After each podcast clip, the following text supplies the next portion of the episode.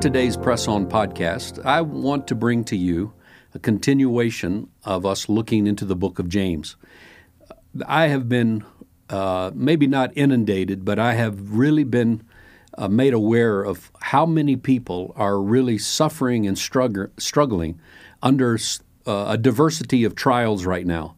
And the trials are too numerous to try to mention. I think it goes without saying, and common sense and perhaps even your own experience would let you know that there are a multitude of trials and uh, troubles that have become uh, very evident in our days, uh, and and not really even speaking of the COVID thing. Uh, beyond that, the Bible says that uh, in the world you will have tribulation. It's a known fact that the wor- living and living in this world has that issue. But what is concerning me is to find how many people, uh, especially believers, uh, are not only struggling, but frankly, they're failing. Uh, uh, how many people are falling to the wayside? How many people are finding themselves just completely engulfed with fear, doubt, and unbelief? And of course, we know we're living in a postmodern world where uh, Christianity is. Um, uh, at least is being portrayed as being irrelevant. Churches uh, irrelevant. The Word of God is uh, not uh, inspired. It's not God breathed. It's not authoritative. Uh, we know that many churches have gone by the wayside by following false doctrines, and uh, as Paul said in the book of Galatians, coming up with a false Jesus. this widespread um, movement, and I, and I say that word specifically. I think it is a movement of wickedness that has invaded the church that says that everything of God and Christ and the world, the Holy, uh, uh, the Word and the Holy Spirit, is really irrelevant. It, it's antiquated, and what's finding uh, is that people are beginning to question everything. So church attendance is down. The pulpit has gotten softer than ever. Uh, the courage of believers is waning. And I want to combat that today by inviting you to join with me into the book of James. Now, James is the elder, uh, sorry, James is the half brother of Jesus. And uh, if you read your Bible in the book of Acts, you'll find that he came to Christ uh, and uh, as Savior, and he believed him to be the Messiah. And James became uh, the leader of the Jerusalem Church Council. And he writes this book as a very practical man, speaking to practical people in practical situations, and therefore he gives them very practical advice. And uh, on a previous podcast, I I brought the book of James to your attention by stating that uh, he, he begins chapter one talking about how, as believers, we can actually profit, uh, gain benefits from the trials that we encounter in our life. James is writing this, as it says in James chapter 1, verse 1, to the 12 tribes of Israel that have been scattered abroad. They were under Roman rule. Christ had died. This is approximately 15 years or so uh, after the death of Christ and the believers from Jerusalem had been scattered abroad all over the region and had suffered tremendous persecution, uh, encountered multiple oppositions, not to speak of the fact that they also were being uh, uh, found dwelling in different cultures. Uh, culture shock, culture change, uh, looked down upon as uh, migrants in that in that day, and he writes to them and begins in chapter 1 to say, look, you can profit from every trial that comes into your life. Now, this is not a series, but it is, in my mind, something that I call a journey with James. Uh, I'm, I'm all for Bible teaching and preaching, but my friends, if it isn't practically impacting your life, then I question what good is it? And of course, uh, the Word of God is sharp and quick and it cuts deep and there's uh, divine intentions in it. And I think that this will really be a blessing to you.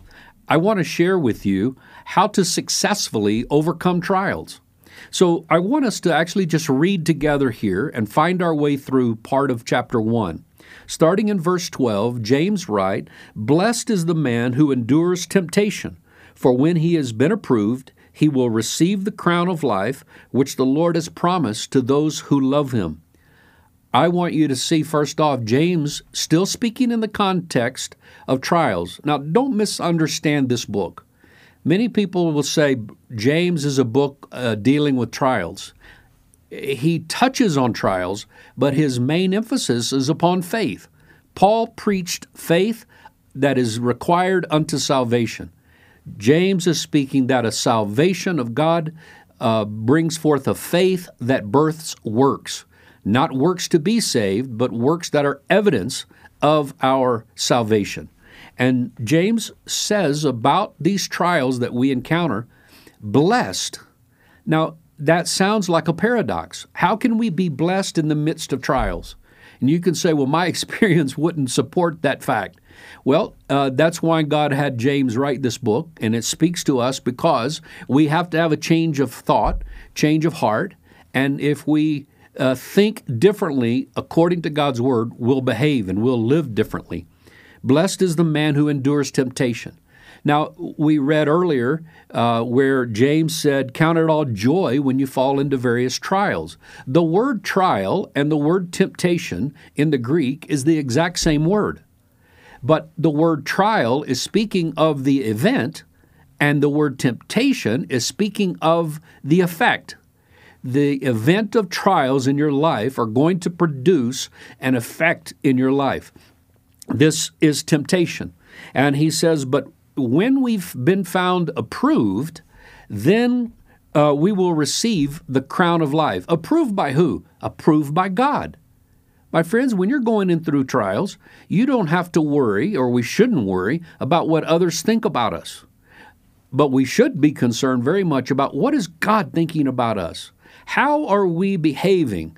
What are we displaying in the midst of trials? How are we moving progressively through trials in order to not only profit, but to be found faithful, to be found successful in the midst of trials? And he says that uh, you will receive the crown of life. This is not speaking about salvation. This word crown, uh, literally, it's not the crown you would think of a king that's made out of jewels and solid gold. This was a, a wreath. This was a. Uh, um, uh, in the Olympic Games back in the day in Greece, when they competed, the winner would receive a hand woven uh, wreath that would be put around the head, and it would be uh, considered the crown of victory. And this is what he's saying. And I think it's so important that we, especially as believers today, we read this. Listen, trials are to bless you. And the trials, even though the effect is going to be temptations, and we're going to look at this, when you've come through successfully, and I want to emphasize that successfully navigating through trials, God will approve you and give you a crown, the victor's crown. That means He fully intends. Can you say amen? He intends for you to defeat every trial, to go through those trials successfully, and He, he has promised. Uh, the victor's crown to everyone that loves him. Now he says, Let no one say when he's tempted, I am tempted by God, for God cannot be tempted by evil, nor does he himself tempt anyone. That's a powerful verse there. Now, in the midst of successfully overcoming trials, James is writing practically to these believers, these uh, uh, mess, these uh, Christian Jews that are scattered abroad, and he's saying to them, "Look, I know you're suffering. I know you're facing opposition. I know that um, Many things are against you, but one, I want you to know that you can be blessed in the midst of trials. And when you successfully navigate through those trials, God will approve you and give you the crown. But be careful. Here's temptation number one the temptation to say that God is tempting me. And we not only, under the press of trials, say, God is tempting me, what we sometimes begin to say is, Why is God tempting me? Why is God putting trials in my life? Why is God doing this to me? Uh, I thought God was a loving God. How can a loving God uh, uh, perform or permit these uh, terrible things to come into my life, painful things? We don't deny the fact that trials can be exceedingly difficult, uh, extraordinarily uh, painful and can cost us tremendously. But the perspective that James is saying here is this we have to see it through God's eyes. Don't say, don't say, why God? Don't, don't begin to accuse God. Satan is the accuser of the brethren. Satan is the one that will play upon our flesh and get us to say things and to believe that God is not good, that God is the one doing this. James counters that and says, Do not say I'm tempted by God, because the reality is God himself cannot be tempted uh, by evil, nor does he tempt anyone. And this is the difference. Someone will ask me, uh, does God try try us? Do we go through trials that God has initiated?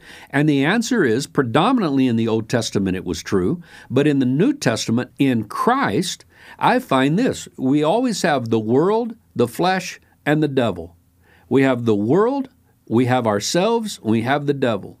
Now, the world and the devil when they prevent, uh, present trials and tribulations into our lives and we encounter those, I'll say to you clearly, those are meant for evil. They're meant to destroy your faith, to shake, rattle, and roll over you and steamroll you into failure and disappointment, even to where many have cast away the faith. But the trials that come from God are always meant to improve us. And yet, here we find that even trials and the effect of those trials is temptation, God does not tempt us. He does not tempt you to defy Him. He doesn't tempt you to disband and throw off your faith. God is actually taking every trial and turning it for your good. Remember, Romans says that all things work together for good of those who love God and are called according to His promise. Now, here's the challenge do you believe it? And this, I think, is, is what's really happening. People in the midst of trial are beginning to accuse God, to, to not understand the perspective that we should have in our difficulties. And the result is they begin to throw off faith. Fear, doubt, and unbelief come in. James says, don't do that. God is not tempted by evil, and God does not tempt. He does not entice. He does not lure you into a place of temptation to do evil.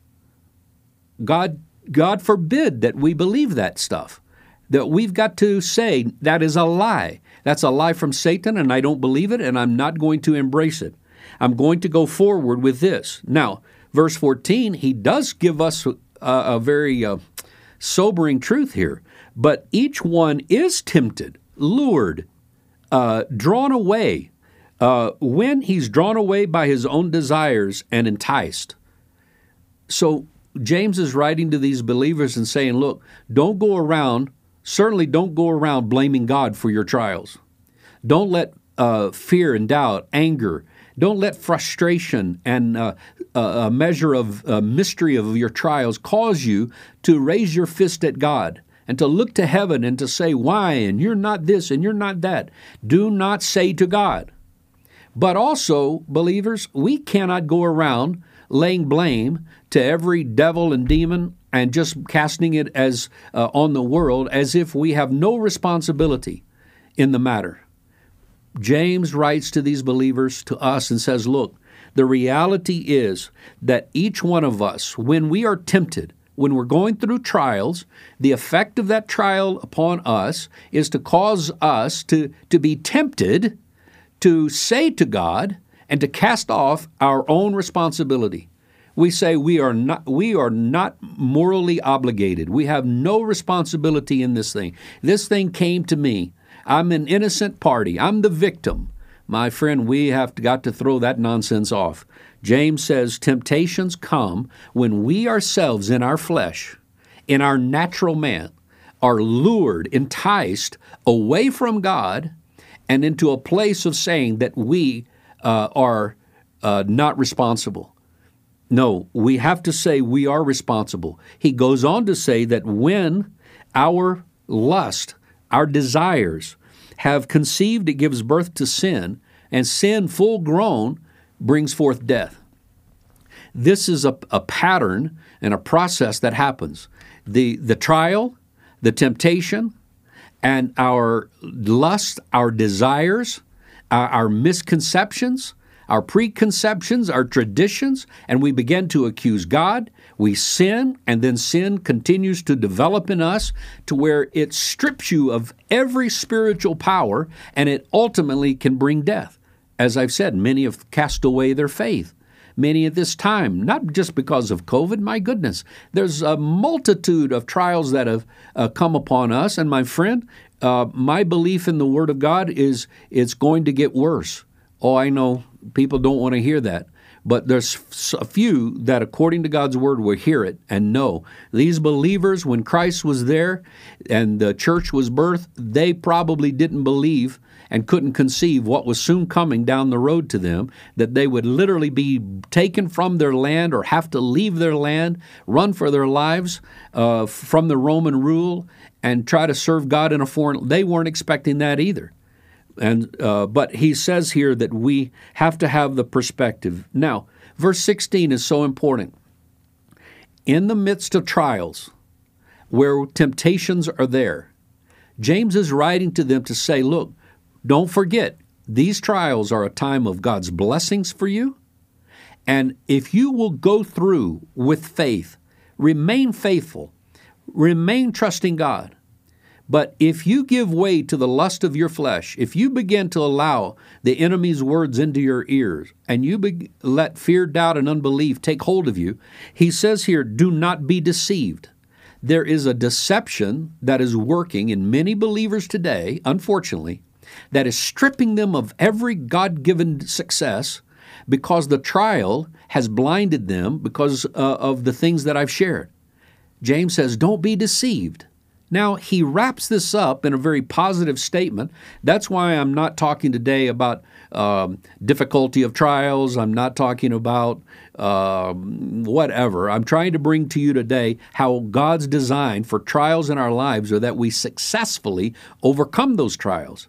He counters this uh, uh, temptation to blame God and not take personal responsibility for our sins by saying in chapter 1, verse 17, that every good gift and every perfect gift is from God above and comes down from the Father of lights, with whom there's no variation uh, or shadow of turning.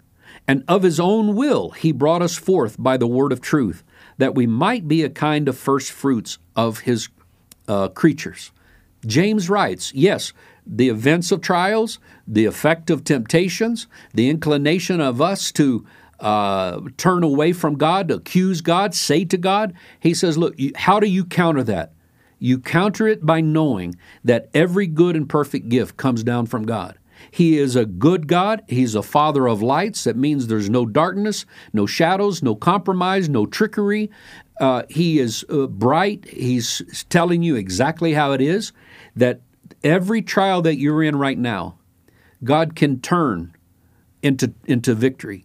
Every trial, every temptation, you can be successful. No uh, temptation has taken unto man by which God has not made a way of escape. And the way of escape is to say, God, you are who you are, and you will always do what you do. And I'm going to trust you. I'm going to follow you. I'm, even if it involves suffering, even if it, it involves loss, because in the end, I know that you will approve me. You will approve me because of the person of Christ in my life, the working of God's Holy Spirit in my life. Father, I declare today, in the midst of my problems, in the midst of overwhelming odds against me, things that I don't know, things that I can't understand, where the physical and emotional pain is seemingly unbearable. Your word declares that you are good and that you are light and there's no compromise, there's no trickery. You are faithful and true, and you're going to bring me through this and not just survive, but you're going to cause me to thrive. I'm going to be blessed, I'm going to be approved, and I'll have the crown of life. This is God. Because of His own will, His own desires, He brought us into salvation through Jesus Christ, the Word of truth. He didn't bring you into Christ and salvation just to let trials and tribulations uh, cause you to throw off faith and be found uh, uh, outcast in uh, in sin and, and and lost for eternity. My friend, He desired, He saved you. He's saving you today. The afflictions, uh, many are the afflictions of the righteous, but the word says He brings us through victorious every one. Every one. Today, don't be a victim, be a victor. How? By declaring God is who He is, God is what He says He, he is, He does what He does, and we're going to, like James is saying, uh, extend faith in God no matter what. Even though your faith is being tried like fire, it'll come out pure, acceptable, and you, my friend, are approved of God. That's what James is saying. God willing, I want to continue this uh, successfully overcoming trials uh, in the next podcast because there's uh, two other temptations that I want to bring to our attention so that as these things come, we'll see them, we'll recognize them, and know how to overcome them. So thank you for joining me, and God bless you.